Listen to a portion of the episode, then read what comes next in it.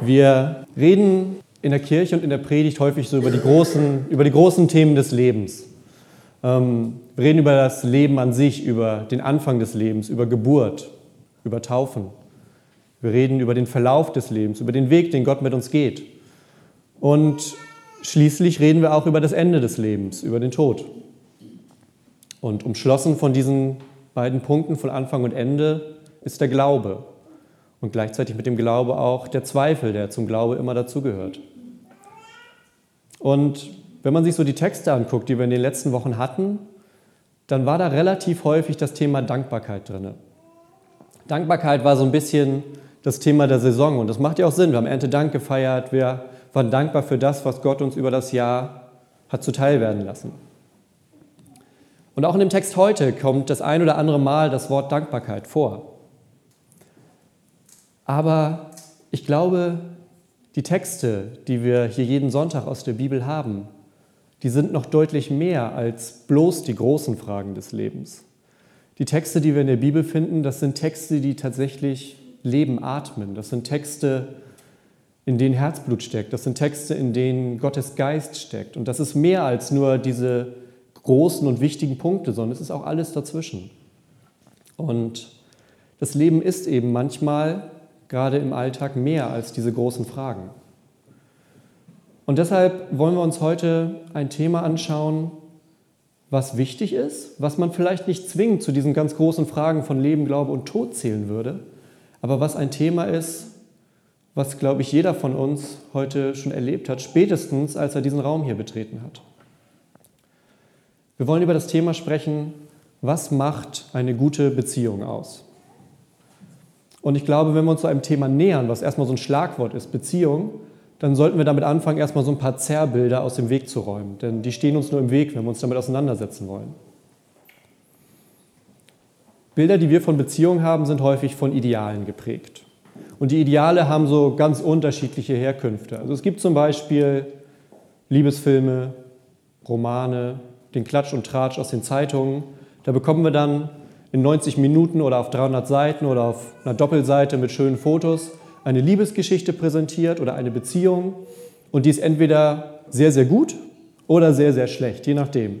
Beim Liebesfilm auf den 90 Minuten hat man alles. Da kriegt man das komplette Programm. Am Anfang ist alles gut, dann passiert irgendwas, dann passiert was noch viel Schlimmeres, dann sieht es ganz schlimm aus, aber man weiß, naja, der Film hat ja noch eine halbe Stunde. Und am Ende ist wieder alles gut. Es löst sich innerhalb von 90 Minuten oder im Roman auf 300 Seiten. Und das ist natürlich schön. Aber so ist es nicht in Wirklichkeit. Das Leben löst sich nicht innerhalb von 90 Minuten zum Guten. Denn so ein Leben passt nicht wirklich in 90 Minuten. Ein Leben hat Bewegung, ein Leben hat Auf und Ab, Höhen und Tiefen und auch manchmal so Ebenen dazwischen, die weder so eine richtige Höhe oder so eine richtige Tiefe sind, sondern irgendwie dazwischen. Aber auch die gehören dazu. Mit anderen Worten, das Leben ist ständig in Bewegung. Und wenn wir uns diesem Thema Beziehung jetzt nähern wollen, dann haben wir eben einen Text von Paulus gehört. Und da mag der eine oder die andere die Frage stellen, ja gut, aber was macht denn diesen Mann, der seit 2000 Jahren tot ist, nun zu einem Experten für Beziehungen? Immerhin, muss man dazu wissen, war Paulus ein Leben lang Single. Er war nicht verheiratet, er hatte keine Freundin. Sein Beruf war, umherzureisen und Leuten von Jesus zu erzählen. Das hat er gemacht von dem Moment an, wo er berufen wurde, bis zu dem Moment, als er gestorben ist. Dennoch glaube ich, dass er ein Experte für Beziehungen aller Art war. Er war Experte für die Beziehung zu sich selbst. Denn wenn wir keine ordentliche oder keine gute Beziehung zu uns selbst haben, dann hapert schon an einer sehr, sehr wichtigen Stelle. Denn wer mit sich selbst im Unrein ist, wer mit sich selbst nicht wirklich klarkommt, der wird auch Probleme haben, mit anderen Menschen klarzukommen und Beziehungen zu anderen Menschen einzugehen. Der zweite Punkt ist die Beziehung zu anderen Menschen. Niemand lebt für sich alleine. Niemand, ich meine, wir können uns umgucken. Auch heute sind wir nicht alleine hier. Wir sind vielleicht alleine gekommen oder in einem kleinen Kreis, aber wir treten dann in einen Raum ein, wo deutlich mehr Menschen sind. Vielleicht auch mehr Menschen, als wir heute Morgen erwartet hätten, was ja auch ganz schön ist. Und der dritte Punkt ist die Beziehung zu Gott. Jeder Mensch als Gottes Geschöpf hat eine Beziehung zu Gott. Und ich glaube, für diese drei Arten kann man Paulus schon als Experten nehmen. Wir blicken ganz kurz auf die Situation, in der er ist, als er die Worte aufschreibt. Ich sagte schon, Paulus war immer viel unterwegs, hat Menschen von Jesus erzählt, war in Gemeinden, hat in Gemeinden erzählt und dabei hat er sich häufiger mal Probleme eingehandelt und ist, wenn ich mich richtig erinnere, dreimal im Gefängnis gewesen. Einmal ist er im Gefängnis und schreibt diesen Brief, aus dem wir heute gehört haben. Das heißt, stellen Sie sich vor, Paulus sitzt im Gefängnis, kann aber noch Briefe schreiben und nach draußen schicken. Das war damals erlaubt. Gefängnis war ein bisschen anders als bei uns heute. Er konnte Briefe schicken, er konnte in Kommunikation bleiben mit anderen Leuten. Das heißt, wir bekommen jetzt wunderbare Beziehungstipps von einem Knasti, was ja auch nicht vielleicht das Schlimmste ist. Wir werden sehen. Wenn wir uns diesen Brief angucken oder dieses Stück, was wir gehört haben, dann sehen wir drei Arten, über Beziehungen zu sprechen. Das erste, der erste Punkt, der wichtig ist, glaube ich, ist die Kommunikation an sich. Paulus schreibt einen Brief. Er sitzt nicht seine Zeit im Gefängnis ab und wartet, sondern er kommuniziert.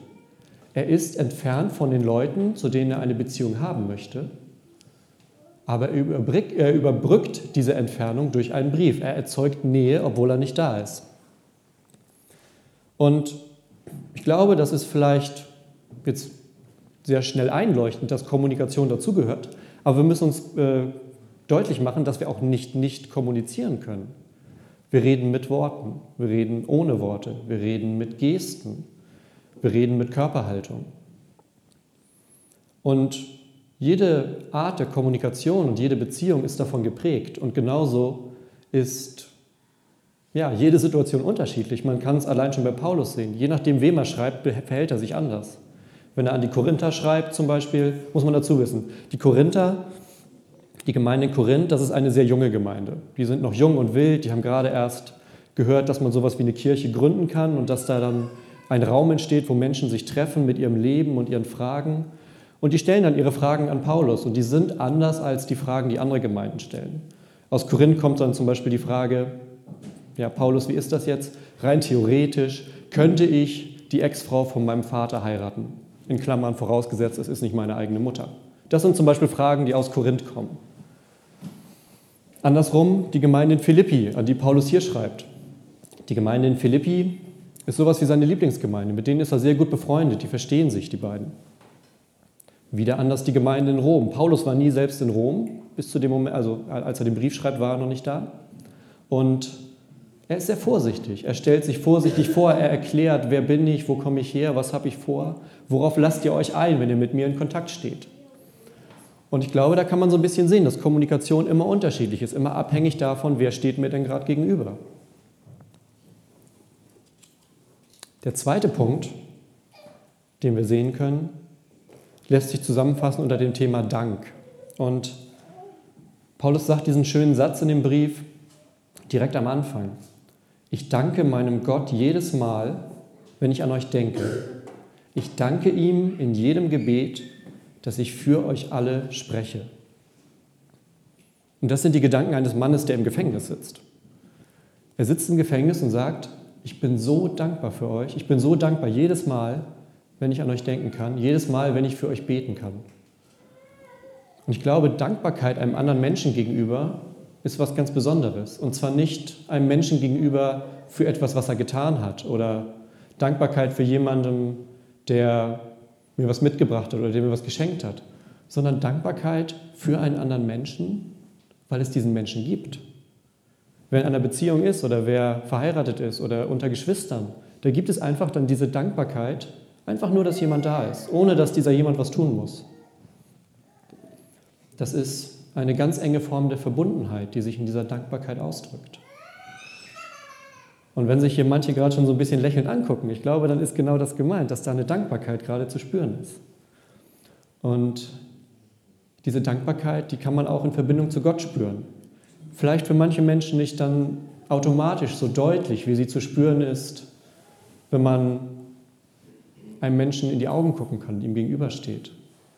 Aber es gibt diese Beziehung der Dankbarkeit genauso zu Gott, dass wir Gott dankbar sein können für das, was er uns geschenkt hat, für das, womit er unser Leben bereichert. Der dritte Punkt, den wir sehen in diesem Brief, drückt sich so ein bisschen in den späteren Versen aus. Und da heißt es dann, und das ist es, worum ich bete. Eure Liebe soll weitermachen und zunehmend geprägt sein von Erkenntnis und umfassendem Verständnis. Ihr sollt selbst überprüfen können, worauf es ankommt. Denn ihr sollt fehlerlos sein und keinerlei Anstoß erregen an dem Tag, an dem Christus wiederkommt. Und in diesen Worten, da schwingt eine Anforderung mit, ein Wunsch nach etwas, dass auf der anderen Seite auch etwas passiert. Man kann das ein bisschen als Gegenstück vielleicht zu diesem Dank sehen. Nicht als negatives Gegenstück, aber einfach als zwei Pole sozusagen. Auf der einen Seite ist der Dank einfach bedingungslos, Dank, dass jemand da ist. Auf der anderen Seite ist der Anspruch oder die Anforderung, dass auf der anderen Seite auch etwas passiert. Auch das gehört in jede Beziehung irgendwie rein. Beziehung zu sich selbst, Beziehung zwischenmenschlich und auch Beziehung zu Gott. Deshalb beten wir auch. Wir beten, weil wir Vertrauen zu Gott haben, aber wir beten auch häufig um Veränderung. Wir beten mit Wünschen, wir beten mit Bitten. Auch das ist etwas, was wir sozusagen tun, weil wir hoffen, dass auf der anderen Seite etwas passiert. Da ist ein Anspruch, eine Anforderung. Und man kann das so ein bisschen, diese drei Punkte, der Dank, die Forderung und sozusagen wie ein großer Kreis darum, die Kommunikation, die das alles bindet, man kann das so ein bisschen, finde ich, zusammenfassen mit einem Konzept, was relativ alt ist. Nicht ganz so alt wie der Text, aber so ein paar Jahrhunderte hat das auch schon auf dem Buckel. Und zwar gibt es in der jüdischen Mystik, jetzt wird es abgespaced, in der jüdischen Mystik gibt es ein Konzept. Und dieses Konzept, das heißt das Simsum. Sagen Sie das mal, Simsum. Genau, das Simsum. Und das Simsum, das ist ein hebräisches Wort und das heißt so viel wie Bewegung oder Kontraktion. Und in der Mystik ist damit Gott gemeint, Gott, der sich bewegt. Stellen Sie sich vor, bevor es die Welt gab, gab es nur Gott. Gott hat alles ausgefüllt. Es gab nichts, wo Gott nicht war. Nun ist das Problem, wenn Gott die Welt schaffen will, dann muss die auch irgendwo hin. Also hat Gott sich bewegt. Er hat sozusagen Raum geschaffen, damit die Welt entstehen kann. Er hat Raum gegeben, damit Beziehung wachsen kann. Er hat Raum gegeben, damit Leben entstehen kann.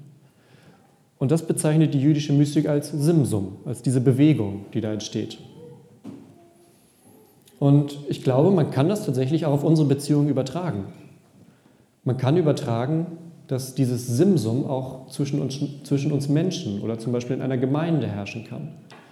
Denn wenn ich mich in die Mitte stelle und nur mich sehe, dann wird es schnell schwierig, Beziehungen einzugehen. Wenn ich aber einen Schritt zur Seite gehe und meinen Blick öffne auf andere oder auf mein Gegenüber, dann entsteht ein Raum, in dem eine Beziehung überhaupt erst entstehen kann. Weil ich mich zurücknehme. Da geht es nicht nur um mich, um meine Sachen, um meine Wünsche, meine Bedürfnisse, meine Fragen, sondern dann schaffe ich einen Raum, in dem auch andere Fragen, andere Bedürfnisse, andere Wünsche Gestalt annehmen können. Und ich glaube, das umschreibt es ganz gut. Wir haben den Dank, wir haben die Forderung, gefasst von Kommunikation. Und indem wir Raum geben, können diese Dinge auch atmen, kann Leben entstehen, können Beziehungen entstehen zwischen Menschen, genauso zwischen Gott. Wenn nur ich rede, kann ich nicht auf Gott hören. Es ist immer ein Hin und Her, es ist Bewegung in dem Ganzen, genauso wie zwischen zwei Menschen. Und wir befinden uns mittendrin in diesem Simsum. Und das Schöne ist, Paulus sagt noch einen, einen dritten Vers, den ich rausgreifen möchte heute. Er sagt, ich bin mir sicher, derjenige, der das gute Werk bei euch begonnen hat, der wird es auch zum Abschluss bringen, bis an den Tag, an dem Jesus Christus wiederkommt. Und dieser Vers ist, glaube ich, wie wenig andere in diesem Text von einem ganz, ganz starken Vertrauen geprägt. Ich bin mir sicher, der, der das Werk bei euch angefangen hat, der wird es auch zu einem guten Abschluss bringen. Ich glaube, das ist was, was uns auch trösten kann und was uns helfen kann, wenn wir neue Dinge begehen, wenn wir uns auf etwas einlassen, wo wir vielleicht noch nicht wissen, was erwartet mich bei dem Ganzen, wo wir uns fragen, ich habe so ein bisschen die Rahmenbedingungen abgesteckt und jetzt wage ich den ersten Schritt ins kalte Wasser. Aber was kommt dann? Und Paulus sagt, er spricht über den Glauben. Er sagt, der Glaube, den Gott bei euch geweckt hat, den wird er auch zu einem guten Ende führen. Er wird euren Glauben beschützen. Und dieses Vertrauen, das können wir, glaube ich, auch übertragen. Unsere Beziehung zu Gott wird von Gott geschützt. Genauso wie zwei Menschen, wenn sie sich versprechen, füreinander da zu sein, sich auch damit versprechen, ich verspreche, ich bin für dich da und ich passe auf das auf, was wir beide hier haben. Jede Beziehung zwischen uns, zwischen uns und Gott ist von dieser Bewegung und von diesem Vertrauen durchzogen. Und ich würde mir wünschen, dass ihr euch diesen Gedanken mit nach Hause nehmt. Vielleicht ist ja dieses Wort Simsum, ich finde, das kann man sich ganz gut merken und das Konzept, was dahinter steht. Nehmt das mit nach Hause, denkt da ein bisschen drüber nach. Denkt dran, wenn man einen Schritt zurückgeht, dann entsteht ein Raum, in dem was Neues entstehen kann. Und das ist auch ein Raum, in dem Gott mit seiner Liebe, seiner Gnade und seiner Zuwendung an uns Menschen Platz finden kann. Und das möchte ich euch heute gerne mitgeben. Amen.